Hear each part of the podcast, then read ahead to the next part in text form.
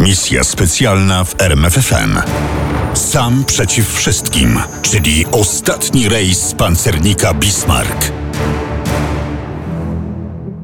Cztery wieże artyleryjskie, każda z dwoma olbrzymimi działami kalibru 380 mm 12 dział 150 mm na 6 wieżach. i 48 dział przeciwlotniczych różnych kalibrów. Tak prezentował się pancernik Bismarck, 250-metrowy kolos o wyporności 50 tysięcy ton. Hamburg, den 14. Februar 1939. Heute beehrte unser geliebter To była prawda. Trudno szukać innego, równie mocnego okrętu. Wszystkie były albo wolniejsze, albo miały gorszy pancerz bądź słabszą artylerię. W zasadzie Bismarckowi mógł dorównać jedynie brytyjski krążownik HMS Hood. Oba okręty osiągały zbliżoną prędkość i posiadały taką samą ilość dział kalibru 380 mm. Ale na tym podobieństwa się kończyły. Hood miał mniej dział przeciwlotniczych i brakowało mu armat 150 mm. Za to posiadał cztery wyrzutnie torpedowe i armaty 102 mm, które jednak mogły się okazać zbyt słabe, by przebić pancerz Bismarcka. W połowie maja 1941 roku HMS Hood stał w Scapa Flow na Orkadach. Bismarck zakotwiczył w Gotenhafen. Gotenhafen. Port Gotów to Gdynia. W czasie wojny bezpieczna baza Kriegsmarine, położona z dala od tras brytyjskich samolotów rozpoznawczych. Dlatego pancernik Bismarck był dla Brytyjczyków niczym fatum. Groźny fantom, który gdzieś tam czai się we mgle wojny, ale nigdy nie wie, gdzie się pojawi i kiedy zaatakuje. A wszyscy w Royal Navy nie mieli wątpliwości, że zaatakuje. Skąd brała się ta pewność? Z wnikliwej obserwacji taktyki nieprzyjaciela. Podczas bitwy o Atlantyk Kriegsmarine postawiła na działania korsarskie. Wielki admirał Erich Reder doszedł do wniosku, że nieliczna flota niemiecka nie poradzi sobie z Royal Navy. Uznał jednak, że znakomicie da sobie radę w atakach na bezbronne i powolne statki transportowe. Eskorta, uznał Reder, nie powinna stanowić problemu. Reder wierzył, że rzuci Wielką Brytanię na kolana. W końcu niszczenie konwojów odcinało Brytyjczyków od zaopatrzenia płynącego ze Stanów Zjednoczonych i Kanady. A bez sprzętu i paliwa nie można było prowadzić nowoczesnej wojny.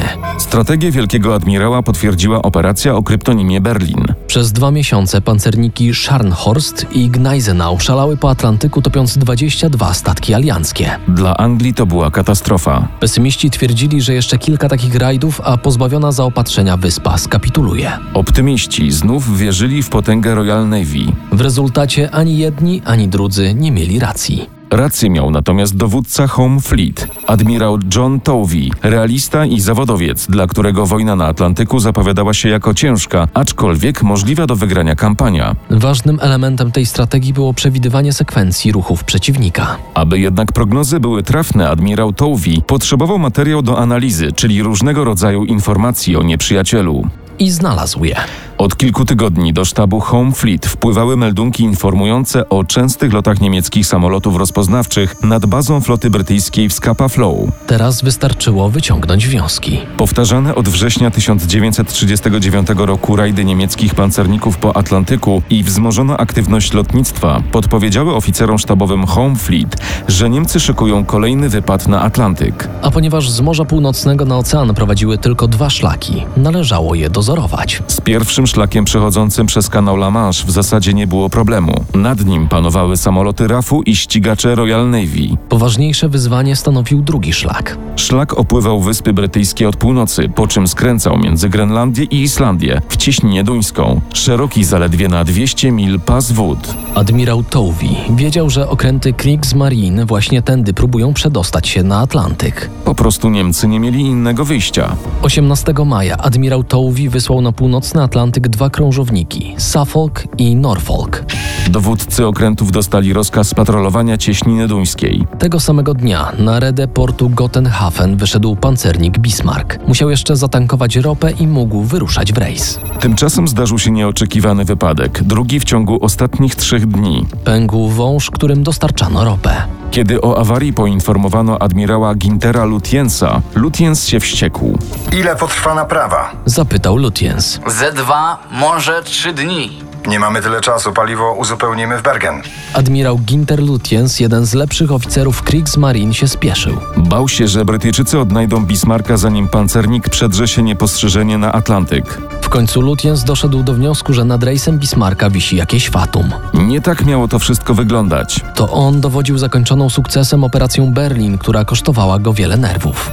Wiedział już, jak groźni są Brytyjczycy i zaczynał się ich bać. Tymczasem zadowolony z ilości zatopionych statków Reder, postanowił dać Lutyensowi nowe zadanie i nowe okręty. Spotkali się przed dwoma miesiącami w marcu. Po obowiązkowych i szczerych gratulacjach admirał Reder przeszedł do rzeczy.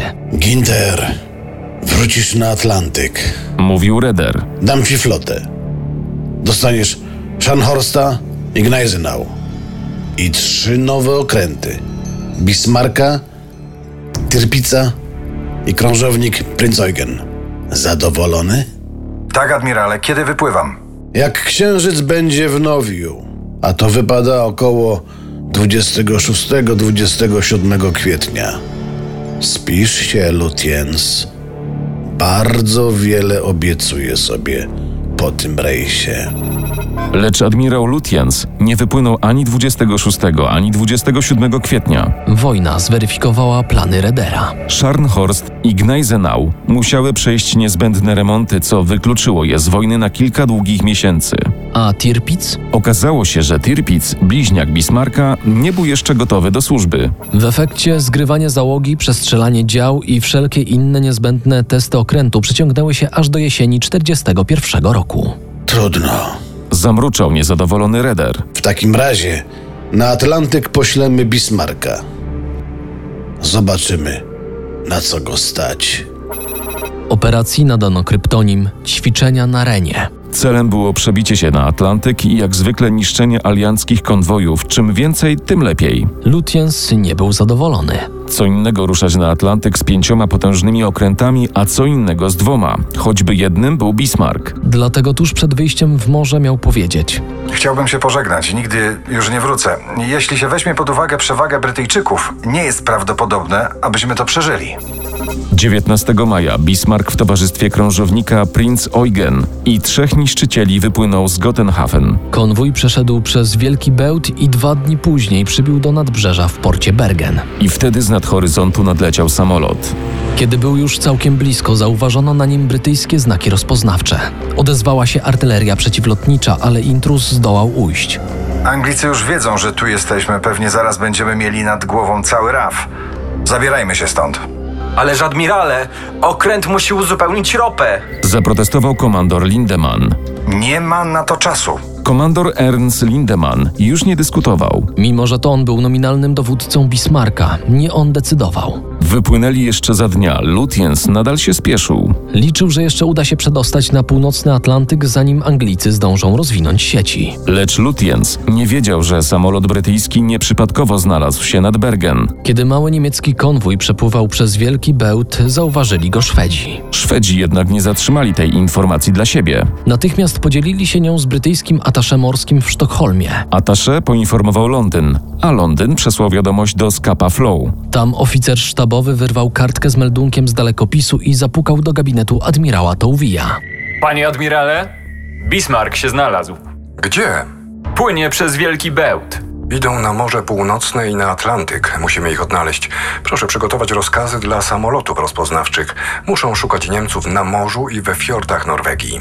Dwa dni później, 21 maja, zdjęcia wykonane przez samolot rozpoznawczy potwierdziły, że groźny fantom Bismarcka zmaterializował się w porcie Bergen. Wydawało się, że rola admirała Tołwija już się zakończyła. Wiadomość o zakotwiczonym w Bergen Bismarcku przekazano do Londynu, a tam zadanie zlikwidowania groźnego pancernika powierzono bombowcom RAF. Pech chciał, że kiedy bombowce nadleciały nad fiord, panowała tam beznadziejna pogoda. Nisko zawieszone chmury nie pozwoliły załogom zorientować się, czy pod nimi są okręty nieprzyjaciela. W rezultacie zbombardowano pusty fiord. O tym, że Lutyens uniknął bombardowania, Brytyjczycy dowiedzieli się dopiero następnego dnia. Wysłany na rekonesans samolot rozpoznawczy nie znalazł we fiordzie ani okrętów, ani ich wraków. Bismarck się wymknął. Znów nikt w admiralicji nie wiedział, gdzie jest, i znów trzeba go było szukać. Tym razem w poszukiwania włączyła się flota. Admirał Tołwi zaprosił do siebie wiceadmirała Lancelota Hollanda. Wyjdziesz w morze na krążowniku Hood, weźmiesz jeszcze pancernik Prince of Wales, Islandię miniesz od południa. Gdzie znajdziesz Niemców? Tego nie wiem, dlatego daję ci sześć niszczycieli.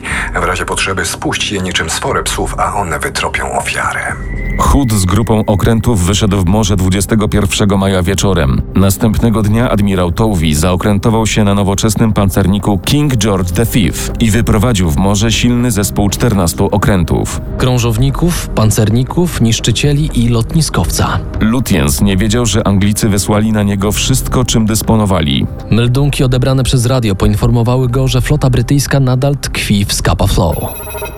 To dobrze. Pomyślał. Zanim się zorientują, ja już będę na Atlantyku. Po raz trzeci zrezygnował z uzupełnienia paliwa mimo protestów Lindemana. Był pewien, że wyprzedzi Anglików, a zapasy uzupełni w okupowanych przez Niemców portach francuskich bądź w Hiszpanii. Tymczasem okręty Bismarck i Prince Eugen minęły już Islandię i weszły w cieśninę duńską. Do wieczora nic się nie działo. Ale o 19.22, 23 maja na niemieckich radarach pojawił się brytyjski okręt. Najpierw jeden, potem drugi. To był Norfolk i Suffolk. Odtąd płynęły za Bismarckiem w bezpiecznej odległości. Natomiast do Scapa Flow poszła wiadomość o odnalezieniu Bismarcka. Podano jego pozycję, kurs i prędkość. Radiogram z Suffolka odebrano w Scapa i przesłano do wiceadmirała Holanda na Huda. Holand wreszcie wiedział, gdzie ma szukać nieprzyjaciela i kiedy go znajdzie. 24 maja po godzinie drugiej w nocy Bismarck i Prince Eugen pojawiły się na radarach Huda i Prince of Wales. Holand zarządził pościg. Wpadli na siebie 4 godziny później. Wokół szalał sztorm. O 5.55 ogień otworzyły oba niemieckie okręty. Celowały w Huda.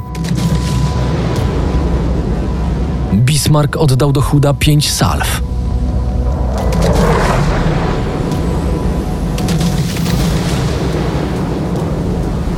O 6.01 po piątej salwie Bismarcka 15-calowy pocisk trafił Huda z odległości około 10 mil. Pocisk przebił się przez wszystkie pokłady i wybuchł w magazynie amunicji.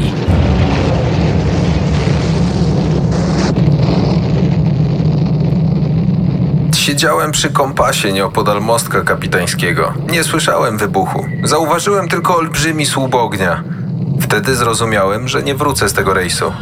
Mówił marynarz Ted Briggs. Ruszył do wyjścia na strome stopnie prowadzące w dół na główny pokład. Nie był sam, musiał poczekać aż zejdą inni. Pierwszego podoficera, który wszedł na stopnie, zmyła wysoka fala. Sztorm na Atlantyku nadal szalał. Nie było jednak innego wyjścia. Chód tonął w zastraszającym tempie. Porucznik, który stał tuż przede mną, odsunął się na Boga, by mnie przepuścić. Nigdy tego nie zapomnę. Briggs nie tyle zszedł, co zjechał z mostka. Z pokładu zmyła go fala. Próbował odpłynąć, ale tonący chód wciągał go ze sobą pod wodę. Briggs walczył z oceanem, ale w końcu stracił siły. Szedł na dno i wtedy zdarzył się cud. Albo po prostu zadziałały prawa fizyki. Pod wpływem ciśnienia wody pękły szyby na mostku. Uwolnione powietrze wystrzeliło do góry, porywając Briggsa ze sobą. Wyleciałem z wody, nie bardzo wiedząc, co się stało. Wylądowałem jakieś 50 yardów dalej. Zauważyłem tratwę. Musiałem do niej podpłynąć, co przy wysokiej fali i diabelnie zimnej wodzie nie było łatwe. Ale się udało. Kiedy zmęczony Briggs wsiadł na tratwie, po chudzie nie było już śladu. Duma Royal Navy HMS Hood zatonął w niespełna 3 minuty. Zginęło 1415 marynarzy, w tym czterech polskich podchorążych Wszyscy oficerowie. i wiceadmirał Lancelot Holland. Kiedy rozerwany wybuchem amunicji Hood przełamał się na dwie części, Holand nie ruszył się z mostka. Siedział na swoim admiralskim fotelu do końca. Nawet nie próbował się ratować. Zginął razem z okrętem. Oprócz Briggsa uratowało się jeszcze tylko dwóch ludzi. Dryfowali w zimnym oceanie przez długie trzy godziny. Wyłowił ich niszczyciel Elektra. Wrócili szczęśliwie do domu. A Bismarck? Bismarck pełną mocą trzech turbin gnał na południe. Prince Eugen towarzyszył mu jeszcze przez jakiś czas, a potem zmienił kurs. Ruszył dalej na Atlantyk prowadzić działania korsarskie. Przez cały dzień Prince of Wales i Suffolk płynęły za Bismarckiem. Co pewien czas to jedni, to drudzy próbowali ostrzelać nieprzyjaciela. Admirał Towi, który zdążył już pojawić się ze swoją flotą w szeroko rozumianym pobliżu nieprzyjaciela, zdecydował się na atak lotniczy. Z lotniskowca Victorious wystartowało dziewięć powolnych dwupłatowych samolotów Swordfish, które przeprowadziły atak torpedowy na pancernik Bismarck. Atak nie wyrządził większych szkód, co nie znaczy, że nie zaszkodził Bismarckowi. Pancernik musiał zwolnić, a ekipy remontowe ruszyły do pracy. Bismarck jednak płynął dalej. Dokąd? Tego Brytyjczycy nie wiedzieli, bowiem w nocy ich okręty straciły kontakt z nieprzyjacielem. Odnalazła go dopiero łódź latająca Katalina. Był 26 maja, godzina 10.30. Dziesięć godzin później Bismarcka znowu zaatakowały Swordfishe. Były to jednak samoloty z lotniskowca Ark Royal, należącego do zespołu H z Gibraltaru, nowej grupy okrętów, które Brytyjczycy zdecydowali się wysłać przeciw Bismarckowi. Tym razem jedna torpeda trafiła w rufę i spowodowała awarię steru. Lutyens postanowił płynąć do Francji do portu Brest, gdzie zamierzał przeprowadzić konieczne remonty. Z powodu awarii steru płynął wolno i, jak miało się okazać, kierował się wprost na główne siły Brytyjczyków. Determinacja Brytyjczyków była olbrzymia. Wówczas w maju 1941 roku mieli jeden cel zatopić Bismarcka. Wysyłali więc na polowanie wszystko, co mogli. Z konwojów płynących przez północny Atlantyk odwołano krążowniki i pancerniki. W końcu zdecydowano się do pościgu włączyć czwartą flotyllę niszczycieli. Flotyllę, w której pływał polski niszczyciel ORP Piorun. I to Piorun odnalazł Bismarcka, kiedy pancernik mimo uszkodzeń i małej prędkości zgubił się Brytyjczykom. Dochodziła 22.37. Mat Dolecki z wachty sygnałowej zameldował. Okręt w prawo 20 stopni. Ależ to stodoła. Kilka sekund później przy lewej burcie pioruna trzasnęła pierwsza salwa z Bismarka. Natychmiast po błyskach drugiej salwy dałem komendę zwrotu w lewo oraz poleciłem wystrzelić do Bismarka trzy salwy ku chwale Polski.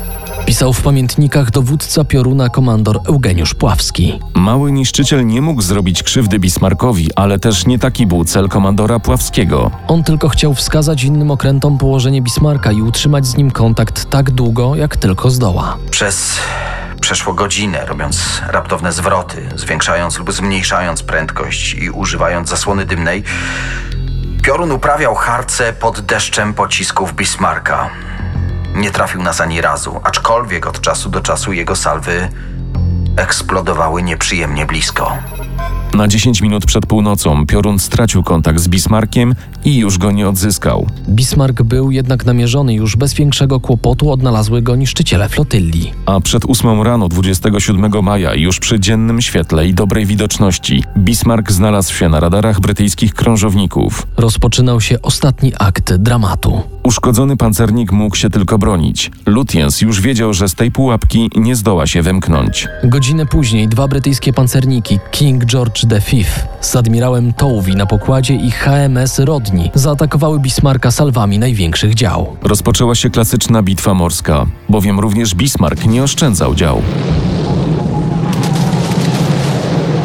Po godzinie Bismarck miał unieruchomione dwie przednie wieże artyleryjskie oraz zniszczone dziobowe stanowisko kierowania ogniem. Kwadrans później zniszczono rufowe stanowisko kierowania ogniem. To był już koniec. Bismarck płonął. Nadbudówki i pokład były podziurawione pociskami, ale okręt nadal utrzymywał się na wodzie. Żaden pocisk nie wybił otworu w dolnej części kadłuba. O 10.36 pancernik Dorsetshire dobił Bismarcka dwiema torpedami. Bismarck przechylił się na lewą burtę, nabrał wody i przewrócił się stępką do góry, a potem szybko zniknął pod powierzchnią oceanu. Zabrał ze sobą admirała Lutyensa, Lindemana i 2085 marynarzy. Była godzina 10.40, 27 maja 1941 roku. Katastrofę przetrwało zaledwie 115 ludzi i jeżeli wierzyć sprzecznym relacjom, kot. Uratował ich kat Bismarka, Dorsetshire. Kot trafił na niszczyciel Kosak. Marynarze dali mu imię Oscar. Bismarck sank. Krzyczały tłustym drukiem tytuły brytyjskich gazet i krzyczeli ich sprzedawcy na ulicach miast. Radość i ulga opanowała wszystkich Brytyjczyków, od premiera Winstona Churchilla zaczynając, a na szarych obywatelach kończąc. Teraz zwycięstwo w bitwie o Atlantyk wydawało się łatwiejsze.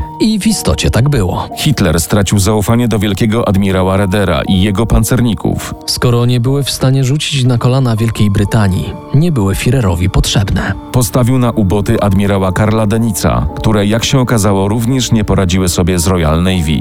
44 lata po zakończeniu II wojny światowej, w czerwcu 1989 roku, ekipa poszukiwawcza doktora Roberta Ballarda, zaopatrzona w sprzęt i aparaturę, zeszła na dno Atlantyku i na głębokości 4700 metrów odnalazła wrak Bismarcka. Na podstawie ich obserwacji i obliczeń udało się odtworzyć ostatnią drogę pancernika. Kiedy więc obrócony stępką do góry Bismarck schował się pod powierzchnią oceanu, oderwały się wieże artyleryjskie, a w chwilę później wyłamał się dziób okrętu. Wrak znów zaczął się obracać, tym razem pokładem ku górze. Napór wody zmiótł mostek admiralski, komin i maszt. Zaledwie 10 minut spadał Bismarck na dno. Uderzył z ogromną siłą w zbocze podwodnego wulkanu i zsunął się tysiąc metrów niżej, zabierając z sobą wieże artyleryjskie, maszt i wszystko, co napotkał na drodze. Obrócił się jeszcze łagodnym łukiem, po czym utknął w mulistym dnie bokiem do zbocza. Tak znalazła go ekipa poszukiwawcza doktora Ballarda. Najpierw były okrzyki radości i gratulacje, a potem zaczęła się analiza nagrań. Przy monitorach stał sam dr Ballard.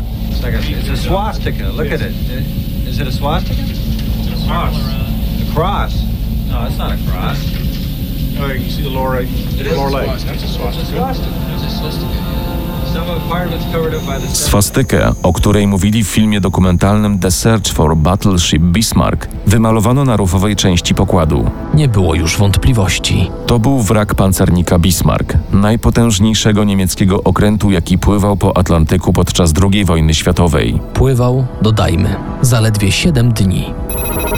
Misja specjalna w RMFFM. Na tropie największych tajemnic historii.